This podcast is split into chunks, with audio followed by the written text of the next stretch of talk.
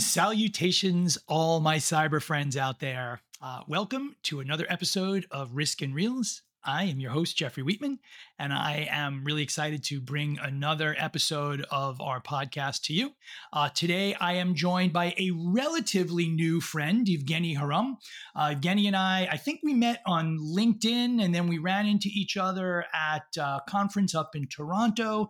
Uh, yep. We've had some super interesting conversations. It's um, it's funny because both of us have been around a long time, and I think you have to sometimes you got to dig a little bit and figure out how you meet people. So thank you very much for for joining. Evgeniy is currently uh, acting as a uh, self-employed evangelist and advisor in the cybersecurity space. So it's nice to meet another fellow evangelist. Um, one thing I learned since I started at, at, Black Kite a year and change ago, there are a lot of people out there with evangelist roles, don't necessarily have the title, but uh, I think it's uh, it's it's a funny thing. So thank you so much for joining us. Hopefully you are having a good day so far. Thank you very much. Very happy to be here. I actually know Black Kite for a number of years, and I interviewed some of the people from Black Kite, so it's kind of nice to come back and do interview oh, with you guys as well. And you're right about evangelism. I think a lot of people express their opinion and somehow during the COVID time, because we all moved to virtual, people now had the stage to present and tell more about what they think. And I think it's great. Yeah. Yeah. The problem though, as you know, some people some people talk about things that they don't necessarily know a lot about. And and I think it causes some confusion in in in the market. Many, many people are self-proclaimed experts. I personally don't like to call myself an expert. I am an experienced practitioner. All that means is I've been around a long time and I've made a ton of mistakes and I have hopefully learned from them. But uh, I I do agree that that COVID has definitely given people an opportunity to yeah and be a little bit more a very there. good point. You you bring a very very interesting and good point. If you don't make mistakes, you cannot learn. I personally know that for myself, the fastest time I ever learned is when I needed to fix a problem for the customer. If I didn't know yep. a subject and the customer have an issue, somehow you find superpowers, super strengths to spend 48 hours with the customer, with support, with books, with RTFM, and you fix the problem and you never forget. Yep. You, you know, it's funny you mentioned that, and then and we'll jump in. But I I've always been uh, a fan of sort of that just in time thing. I spent time in consulting, and we used to tell the salespeople all the time, "You sell it, we'll figure out how to deliver it." And sometimes that meant spending, you know, four days in a data center with the manual and uh, and and a keyboard. So uh, I I agree with you there. So I spent 15 years working for a VAR and MSSP, and in the beginning, when you're growing, you're like, hey, you guys sell whatever, we'll figure out. But then right. when you grow, it's like, you know what? Right. Now it's time to stop. Please don't sell whatever. We want to make sure we deliver what the customer need that it's actually possible. We can it's actually gonna work. So let's align before you sell. This is how I went and spent quite a lot of time on pre-sales, on a technical pre-sales, because I wanted to make sure whatever we sell to the customer is first what the customer needs. Second, it's actually possible to do, and the team is able to implement this. Right. No, I I agree, and I think the bigger you get, the you don't want to end up selling five thousand different products. All right.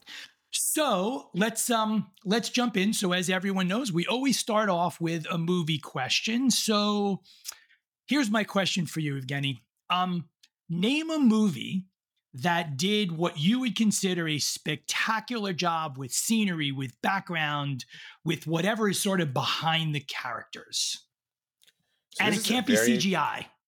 And it's a very interesting and tough question. You mentioned CGI. So I have a background in photography. I spent quite a lot of time doing sports photography for myself and shooting Ferraris, Formula One, and different things. And when I learned photography, very smart people explained to me in the beginning that before you take a picture, look in the background. If there's a mm-hmm. garbage can behind you, it's not a good picture. It's maybe good for history or, or the light memory. pole sticking out of the top yes. of people's heads. That's my favorite. so definitely Avatar is the scenery, but Avatar is very CGI and not realistic. It's a beautiful, amazing movie. You know, there's Lord of the Rings. But if I want to bring it back to more realistic, John Wick number four just came out two weeks ago, like three weeks ago, and I watched it recently, and I was amazed on what they did with wide angle. I was amazed how they took big pictures, big sceneries, like water, candles, buildings, and how they showed what's happening. If any of you watch this, like the end of the movie, when they, I don't want to spoil the movie for everyone, but oh, don't, no, don't, sun, don't do that. they have a sunrise, and it's just beautiful, like how they combine the scenery of buildings, of sun, clouds together with the action. Yeah, I, I agree. I think it was beautiful movie, beautifully shot, both in the front and even some of the indoor scenes. I think are are beautiful. You know the way they pass behind things and in front of things, and you know, I won't ruin it, but if anyone knows John Wick, they know there's a lot of fighting in it. And one of the cool things is some of the people can't see each other necessarily, and they're listening and they're trying to figure out and, and throwing things. So I think that's uh that that is a, a great choice. So I'll I'll give you mine, and it's a bit of a cheat because it is somewhat CGI. But to me, the the Lord of the Rings uh, trilogy had some of the most beautiful scenery, and, and as we know, a lot of it was shot in New Zealand, and they do actually a Lord of the Rings tour in New Zealand where they take you to all of those things. But in part for me, what was special about that is I've read those books, I would say 20 or 25 times. You know, my dad introduced them to me when I was a kid. I'm a big fantasy person and I just love, I mean, there are a lot of reasons why I love it, but to me, I thought Peter Jackson did a great job of visually putting things out there that I had had a vision of. And I mean, you know, if you read a book and you see a movie and you go, oh, that person doesn't look or that building doesn't. And I just thought they did a great job of, sort of bringing bringing that that to life. And i thought that was very powerful. It was definitely phenomenal especially in the beginning the first one. It definitely made me to put new zealand on my bucket list and go visit the place. Uh, still didn't go there so i hope in the next few years i'll be able to go. Maybe you and i'll find a conference we can go together. Well so this is what i learned. This is interesting i want to interesting story. I recently did a ski and snowboard cybersecurity conference with a couple of friends Mm. Yes, in Toronto. Interesting. Definitely one of the first one, I think so. We combine basically two hobbies. If you like cybersecurity and like skiing and conference, then you quite like right away have something to talk about it. And the reason I'm bringing this here because I never did a keynote speech for a conference, and this was what on my bucket list. And when we were doing the conference, I realized I don't need to because I can have my own conference and I can be the keynote speaker for my own conference. So we just need to have a conference in New Zealand. That's, that's it, you know. Right. Yeah, uh, we. I was at an event in uh, in New York City a couple weeks ago, and there was uh, a CISO who actually flew into New York from from New Zealand for for the the conference. I, have been to Sydney a couple times, but never made it across. And I think people don't realize New Zealand is actually quite far from Australia. I think people look at it on the map and they think it's it's super close. So you know what? Offline, you and I'll take that. Maybe you and I will have our own conference. All right. Sounds good. So um, let's talk a little bit about cybersecurity. And I think your your movie choice was a great transition, right? One of the things, and I think we can say this without ruining the story, the movie takes place in a lot of historic cities, right? So there's Berlin and there's Paris. And one of the things that I love is the architecture, right? The old buildings and and seeing old buildings in comparison with new. And I know you and I have talked a couple of times about security architecture. So why don't we talk about security architecture uh, a little bit? Um, so I'm going to ask you maybe a bit of a leading question what is security architecture? It sounds it's, like a simple question, but I don't think it's a really simple answer. It's not a simple question. It's a simple question, but the answer is definitely not not simple because depend what you are and who you are, it will mean something else. For me, and I'll explain for myself because it's probably different for other people, is let's say we're building a building, as you mentioned, you know, and we want to architect the building. So the architect will be the person that will come and create the blueprint, the idea. He will able to have a 50,000 view and go down, down, down. But he will not going to be the guy who's going to install the windows. He will not going to be the guy who's going to install the electric part or the walls. But he will have an idea. And he will trust that the people who are going to build the electric part, build the walls, will do it a good job.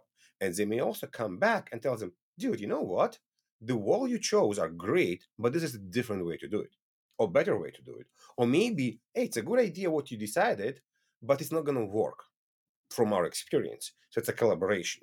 So if we bring it back to cybersecurity, let's say we want to build a new cybersecurity architecture in a company. And this will not be just cybersecurity because we need cybersecurity architecture sounds strange a bit. We need to build a new network, a new office, for example. So we're going to have a network layer, switches, router, Wi-Fi. We're going to have servers. We're going to have endpoint security. We're going to have many different things that will need to work together. The architect is going to have a view how all this work. He will go and talk to many different people to see the integration. I'm a very, very big believer of integration and connected infrastructure. And he will be able to design this. He will may, maybe not be the only one. He maybe will have a security part and somebody else will come and do the network part, but he will not be there by himself. There's going to be engineers, similar to workers installing the walls, that will have their own way that will say, oh, this is not a very good endpoint because of XYZ. Oh, the firewall you chose is great, but it's not going to work in our environment because we're using a different routing protocol. It's not supporting. And there is going to be another factor because you have people that design and architect. We have engineers that are going to go build and implement. And we have the operation folks that will need later on to go and operate the environment day by day. And they, in my mind, need to have a say as well. Yeah, this is amazing, but it's impossible to maintain. It's going to be very expensive to maintain. We're not ever able to upgrade it or move it, for example. So this is, in my view, one of the ways on security architecture. You taking multiple different products, multiple different parts, and you building and design them all together. I work for a VAR, and I need to design and architect networks for companies, but I work with architects on a company side where they did the work internally. All right. So, so I, there, I have a couple of questions uh, there. So, first thing, do you think that organizations should have a specific separate security architecture function? Or do you see it as a subset of EA enterprise architecture? Uh, yeah, you brought EA. So, first of all, unfortunately, if you're not a very large company, you probably don't know going to have EA majority of the mid-sized companies don't have such function. You probably need to be a bank or very big financial or other institutions, probably more than 20, 40,000 people to even have such function. If you have such function, in my mind, it should be almost like EA for cybersecurity. That should be probably under the EA umbrella because the enterprise architect have a much better view on IT and what's happening with the business in general. Now, business part is also very important. It's going to be very arrogant from architecture to build something that's going to be very expensive without understanding the cost and if it's actually helping the business. Right. now, so yes, under EA, two, if it's don't have an EA, there should be several probably teams that all report to a CISO or report to somebody technical like CTO that help to design and have a better overview. They not always need to go to the nitty gritty stuff, the low level design, but they need to have a very good understanding how everything is working. Okay. Yeah. So I, I agree. And I think you hit on something really important, which I saw in a previous life when I was in consulting. We had, did a project for a global bank and um, we spoke with the head of enterprise architecture. And we had this meeting and he laid out their plan. And I said, So here's the problem. In theory, you are 100% spot on, but in practice, nobody can implement it this way. Right. And he said, Oh, you're right. And he got on an airplane and flew back to headquarters. And then we saw their EA document two weeks later. And it was exactly what he initially put out there. And it turned out it was not implementable. So, how do you, I mean, you mentioned all the different sort of people, but who, how, how do you see successful architectural functions work where they bring in all, because let's face it, right? You could end up with something very antagonistic where everybody's yelling at everybody else, right? Or you could end up with an organization or a meeting where everybody says, yeah, yeah, yeah. And then they go and they do their own thing. How do you bring it together so that it's not just aligned from a business perspective, from a data perspective, from an operational perspective, but also implementable? So first of all, I always blame the firewall guy. No, doesn't matter what happened with the firewall guy. and I think right now it changed because the more you move the stuff to the cloud, now it's the DevOps person, not the firewall guy. Uh, but when I started in network security, and my background is network security, I was working at Checkpoint to, as a QA analyst, and then I moved to become a firewall engineer and move up in the career. I realize that the network folks don't talk to the endpoint security folks. And you remember when the XDR part started, and nobody knew mm-hmm. what it mm-hmm. and people still don't know what it is. Uh, but the XDR, one of the ideas that we're going to combine user and network, so endpoint security, network security. But if they don't talk to each other, what's the point to combine them? And when I was talking to people around six, seven years ago, that I think we're going to end up seeing vendors playing in network space and the user space. Like now, Cisco, Palo Alto, Checkpoint will always just do network, and then McAfee's Cloud, CrowdStrike will do their own stuff. But in reality, right now, it's combined. What does it mean that the network people need to talk to uh, user people, well, the network security?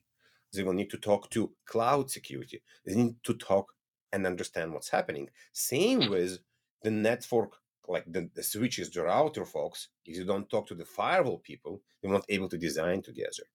So for it to work, first of all, unfortunately or fortunately, we need to come back to people skills. I call it soft skills, and go and communicate. And we need to really think about what's more important. You mentioned you did consulting work. I did also quite a lot of consulting work when me and the team will come to a company and we'll help them with their cybersecurity program. So I'm coming to a CISO and I'm saying, hey, I'm going to help you to have a better program. If this particular CISO has a big ego, he's like, you tell me how to do my work? So like, okay, sorry, I didn't want to interrupt you. I didn't want to oh, like have a bad day for you, but I'm here to help.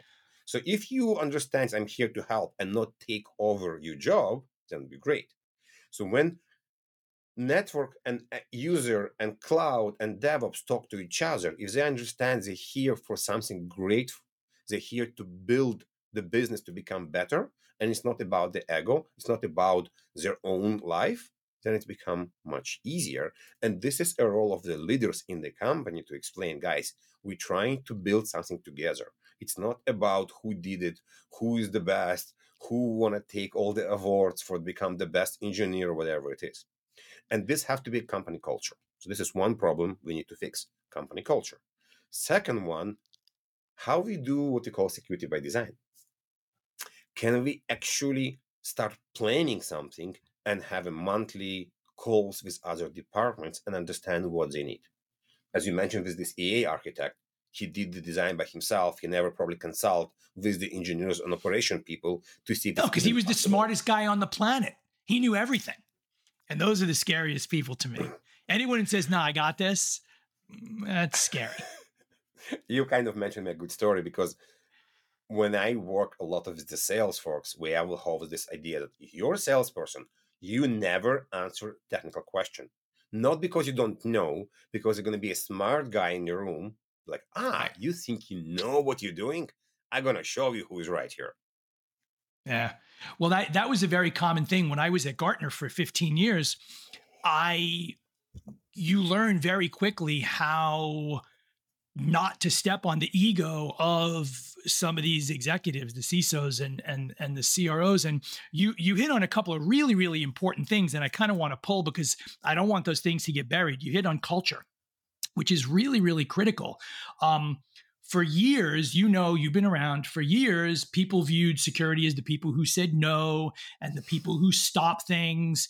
And I think that that's changing. It's slow, but it's changing. But I think everyone needs to have the bigger picture, right? I, I've said this on podcasts before and I say it all the time. Your executives care at a simple level about three things money coming in, money going out. If something bad happens, who's in trouble, right? Now, there's obviously a lot of detail underneath that and how you you figure those things out. But my experience is the farther down the stack you go, I feel like people lose that visibility, right? When they're when they're at you know the technical when they're doing the keyboard, I feel like they don't always have that that sort of ability. So where do you see that coming from? And and more and more we're seeing CEOs ask these questions and COOs and CFOs, but where where does this you know we hear tone from the top right? Where where does that come from in your experience in organizations that are successful at this? So first of all you're absolutely right. The people on a higher level basically they're talking about profit it's talking about availability and it's also lesson for us to know how to talk to them mm-hmm. if we go in and say oh we need to buy a new antivirus it's going to cost like gazillion million of dollars it's like no we don't need to And then you explain, no, but if you don't do this, we may not able to work, we're not able to make money, we're going to be down, blah, blah, blah. So it's a different way for us to talk to them. And yes, people on a keyboard a lot of the time care about the firewall, about the endpoint security, about the malware, about the nuances, and not looking in the big picture. So, what is the business main function? If you're a retail store, your main function is to sell whatever you sell, is not to have the perfect end user EDR antivirus, for example. And this is people need to remember this. But it comes to open communication in some cases from leadership and what's happening. The leadership need to explain where the company goes. So if you're a bank and you plan to have a branch without people in the next five years, if you're failing to communicate this to the people because you're afraid people are going to leave and say i'm not going to have a job then your it people who don't know they need to stop thinking in oh, oh we're going to have printers in a, in a branch we're going to have ip phones in a branch and i need to design this. Said oh in five years there's going to be a branch without people so my completely assumption how we're going to build is going to be different and this come back to communication you need to be successful to explain even so it's scary it's risky because you may see people people to leave people afraid from change. This is actually a good topic people afraid from change. There's a lot of study that shows oh there's to be a change. People become scared people become angry you continue with the communication you walk them through on the change part and you're like oh okay this change is not so scary Right. I, I, agree. Change, people don't like change. Um, you know, I talk all the time about the the functional problem of people doing things because they've always done them or doing things the way they've done them because they've always done them and i have a bunch of stories that that that i share with people but i think architecture is a great way to help people understand and i think one one of the challenges that i have seen and i'm not an architect so uh, feel free to correct me if I misspeak, but I feel like people hear architecture and they think Visio, right? They think network diagrams, but architecture, it's got to be a data architecture and a business architecture. And I feel like if we're not looking at all of those, I feel like we end up falling short. Has has that been your experience as well? So there's Visio is a one part, but not the only part. When I did uh, firewall designs, we always talk about traffic flows in, out, east, west, whatever it is. Great. So this is working for the firewall. But what if I take endpoint security? What if I take a database? What if an application? There should be different mechanisms. In some cases, we actually, with some of the friends, we're talking about if there is a way to have like a 3D model to represent different ways for people to connect, or have a way to say, okay, I'm doing DLP, for example. There is no data flow all the time, but can I represent which part of my architecture are capable to do DLP. It's not going to be in Visio. It's going to be some kind of different way to do it. So it's going to be really depend where and how you represent it. And I can have a low level design, medium level design, high level design, and each of them going to have a different resolution because on a low level design, I may go to switch ports or maybe EC2 names if you're talking about cloud and AWS. On the high level design, it's going to be PowerPoint, this couple of boxes and say this is what we're doing.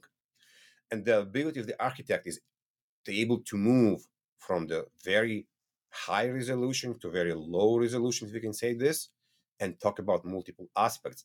And uh, as you mentioned about people knew everything i think it's totally fine to say that oh i don't know this topic.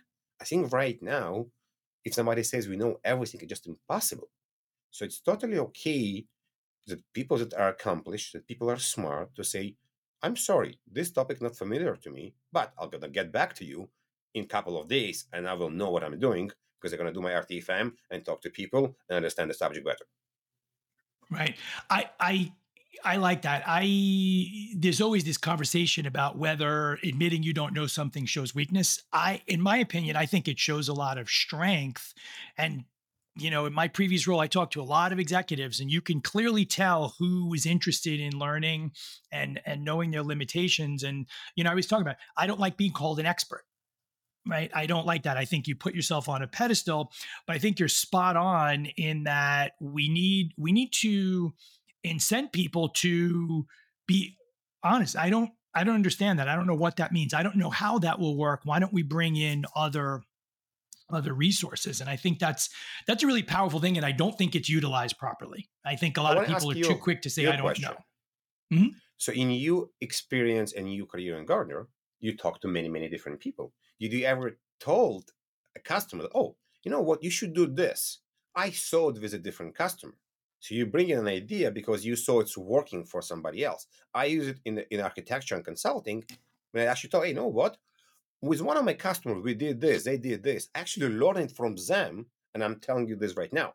So, did you ever try this technique? And if it's this, yeah, all the time. idea, somebody yeah. else idea. It's I refer to it as social proof. Um, and there's actually a, a, gentleman, I think I mentioned him before. His name is Robert Cialdini. He's a psychology professor at Arizona State University, and he's written books around this concept of influence and how to exert it. And one of the things he talks about is that social proof which is to your point saying, you know what? I've spoken with a bunch of people who do your job in organizations like yours, and here are the things that have worked. And sometimes more importantly, here are the things that have not worked.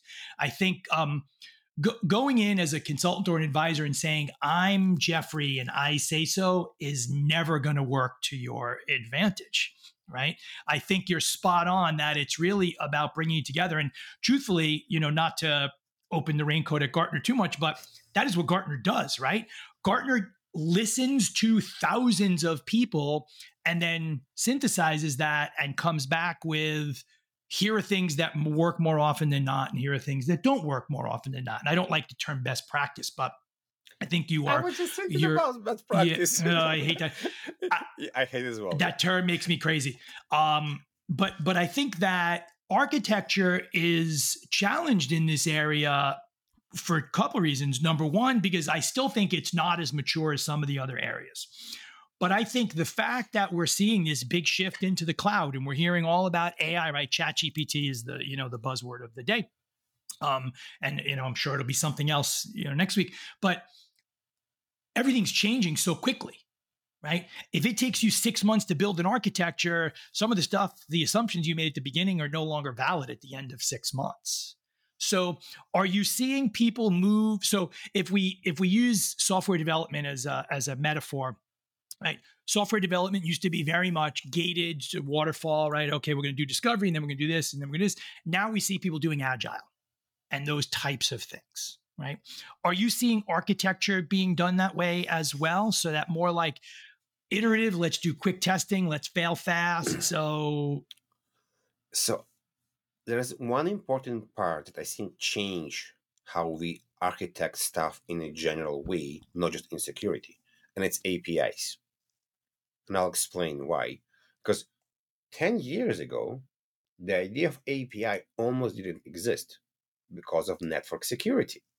If right. you, if I locate it inside the organization and you locate it outside the organization, I need to open firewalls. I need to create the VPN tunnels. Right. There's a lot Separation. of stuff to do to connect. Right now, we pretty much have one port open from a company, 443, no, and DNS, to connect. But we kind of simplify the stuff. But because we moved to a cloud, and in the cloud, I cannot really block all the ports. I need to have a way for you to connect we come up with the APIs. And I'm not going to go into software architecture right now because it's not my subject. But API right now, open APIs, provide a way for me to connect much easier to you. This way, of course, there's authentication and token how I'm doing this. But if I have an API in my program, you have API in your program, and we want to connect between us, it's much easier right now because you have your rules of engagement. I have my rules of engagement. It takes maybe hours or days versus weeks or month to connect between two companies or two software parts that never spoke to each other. If I want to connect Salesforce to some kind of reporting mechanism and both have APIs, it literally days. What does it mean? It's mean the architecture becomes simplified as well. If I have an endpoint security in a cloud and the same in a cloud, both with APIs, I don't need to stream stuff using syslog to understand how I'm going to compress this. I just connect between the two APIs and they're connected. We have companies like Axonius, uh, Capture One, that uh, doing asset management by idea to connect to everybody else. In reality, in the past, it will take them ages to, to create all these connectors. Right now, much much easier. We have Dropbox that can connect to the DLP system to understand your, your files and move files from one to another. So it's become much easier to connect.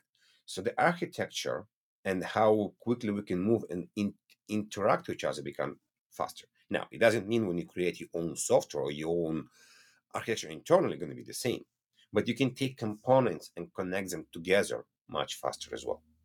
Now, do you see that though having a negative impact on risk exposure? Because now people who wouldn't necessarily be able to do it on their own now can make these connections without talking to security, without talking to the network folks. Are you, do you see that as obviously there's benefit to being able to do it quickly, but are you seeing risk exposures there? Yes, because we come back to shadow IT in a way, and we come back to risk, um, not risk management in the way, but vendor management.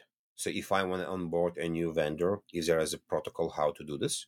Or let's say I want to share a file with you. If I just don't have a way to do it, I'm gonna go and open my own Dropbox. But also there should be mechanism for you to onboard a new vendor. Let's say I'm a new open bank company and I need to understand your credit score. Can I go and connect to a vendor to get this information without understanding from IT and security how secure is this vendor and what they're doing with my data and how the connection going to be done and where they store the credentials and what's happening with the credentials. Are they encrypted? And the whole nine yard of questions we need to ask. So yes we always kind of there was a good talk about uh, majority of the stuff are created for kind of use easy of use. When we did email security, sorry, we did email, SMTP by definition was very, very secure. Then we realized how to secure it. DNS is was for resolution. Then we realized there's DNS poisoning and other problems in the market. We need to understand how to secure it. HTTP was unsecure. Now figure out how to secure it. We moved to a cloud because we wanted to scale faster. Then we figure out people can attack it and we need to secure it. So there's always right. kind of we started something because it's easy. Actually, ChatGPT, good example ChatGPT is amazing for many, many different things. People were like, oh my God, great, great, great. Until like, wait a second. You put in corporate information, intellectual property in ChatGPT, and what's happened with it? Who's gonna see this? So, but right. it didn't take a day or two. It took probably a couple of weeks until people realized it's a problem it's a cool yeah. tool to do stuff. Well, no one knows. No one knows what data it's scraping, and I don't know if you saw, but uh, Italy just banned uh, ChatGPT. Now I don't know how you ban a piece of software by country, but I, I think we're going to start to see a lot of a, a lot of pushback there. But you you said something really important in in that uh, we're always chasing the new technology from a security perspective, right? The business goes out and does this, and then we got to go, oh, like, how do we how do we protect that and and how do we not get in the way and and to me to circle back right if you do a good job with architecture you will be caught flat-footed less often because you'll have the process and you'll be able to say yes we can help support that goal here here's a starting point even if it's not a full stack but here's a starting point so so i think you you just really sort of reiterated how critical good security architecture is, right? And it's what we call secure by design. And usually, unfortunately, you don't do this from day one. You learn your lesson. You realize, oh shit, I screwed up here, excuse my French. And next time you're doing this, like, okay, I need to think about logs. I need to think about availability. I need to think about many other things that are going to build something new because you already, in a way, learned your lesson. Back, back to making mistakes. Yeah. No, I I agree, and I think um, I think we need to learn from from the mistakes, and I think we unfortunately seem to make the same mistakes over and over and over again.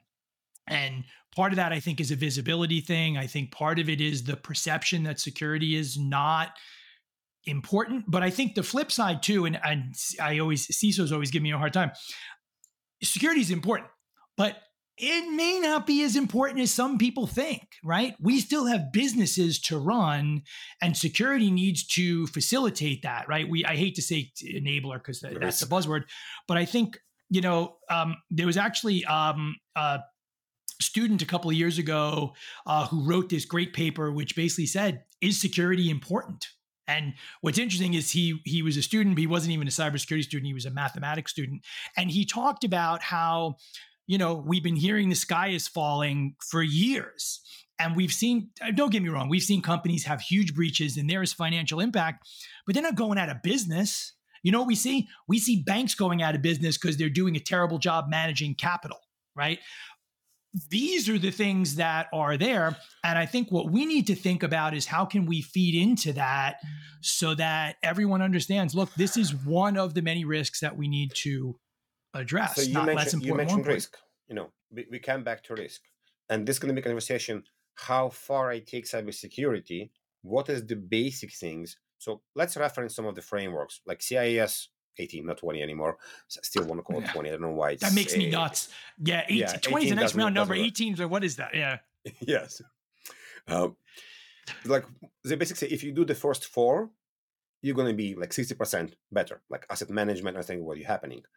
Um, yep. Like NIST has a lot of different controls as well. But where I'm taking this, when you start a business and you mentioned, okay, I may have a breach, but I didn't lost my business.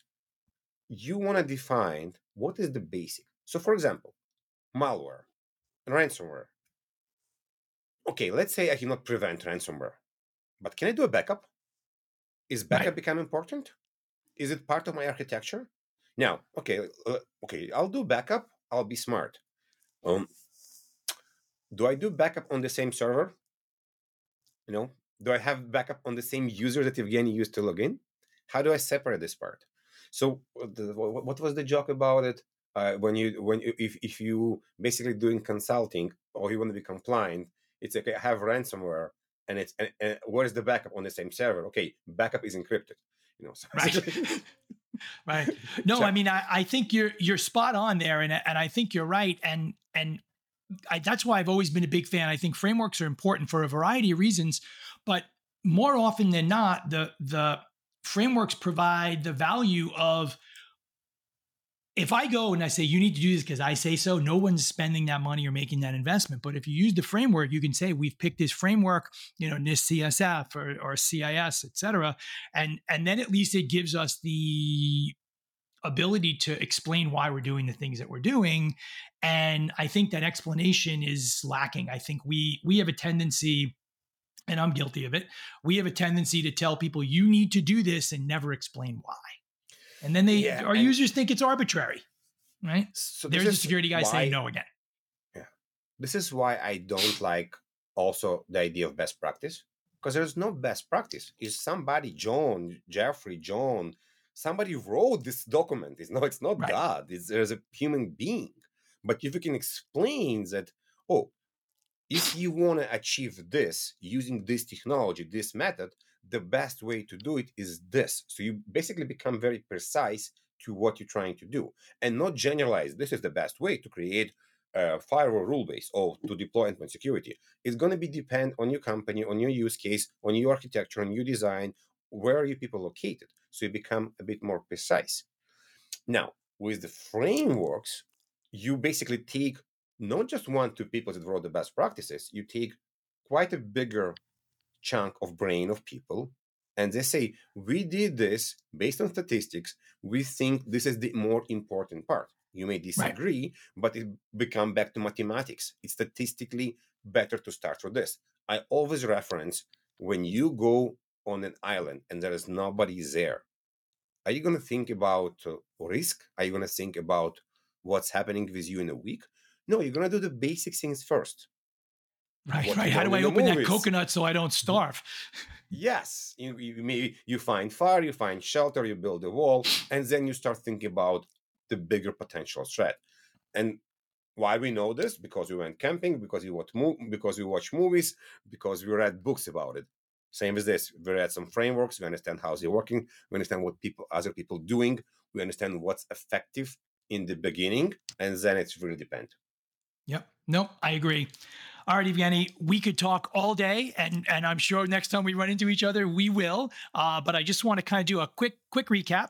Um, so, uh, best scenery movie, John Wick 4. Love John Wick 4. If you haven't seen it, you got to go check it out.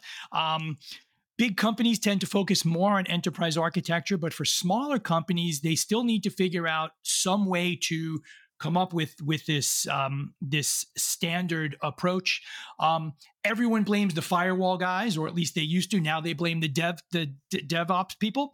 Um, and and the other one that I think is super important that you hit on a little while ago was the fact that APIs have made things easier. But they've also made things more difficult. And I think that's a really, really important thing. We're hearing a lot. I know you and I up in Toronto a little while back, we're, we're meeting with a colleague about SBOM, software bill of materials and and those kinds of things. So, um, any last final thoughts before we uh, before we wrap up? Yes, I think it's important with how fast everything is moving, is to sometimes stop and reflect to see what's happening, and it's probably going to be like my personal ask because I think it's important. If somebody on LinkedIn reach to you and ask for help because they're in the beginning of their career, spend 15 minutes with them Absolutely. Love it. Mentoring is super, super important. So, okay, uh, great, Evgeniy. Thank you so much for joining us. Uh, this has been another episode of Risk and Reels with our guest, Ev- Evgeniy. Uh, and we had a great conversation. I'm sure we will have further ones. Uh, everyone out there, stay safe, stay healthy, stay secure please make sure you subscribe to the podcast so you don't miss any episodes. We have a couple of really, really cool ones coming up. Uh, I won't ruin the surprise, but you will not be disappointed. So, with that, I want to say thank you and Wheatman out.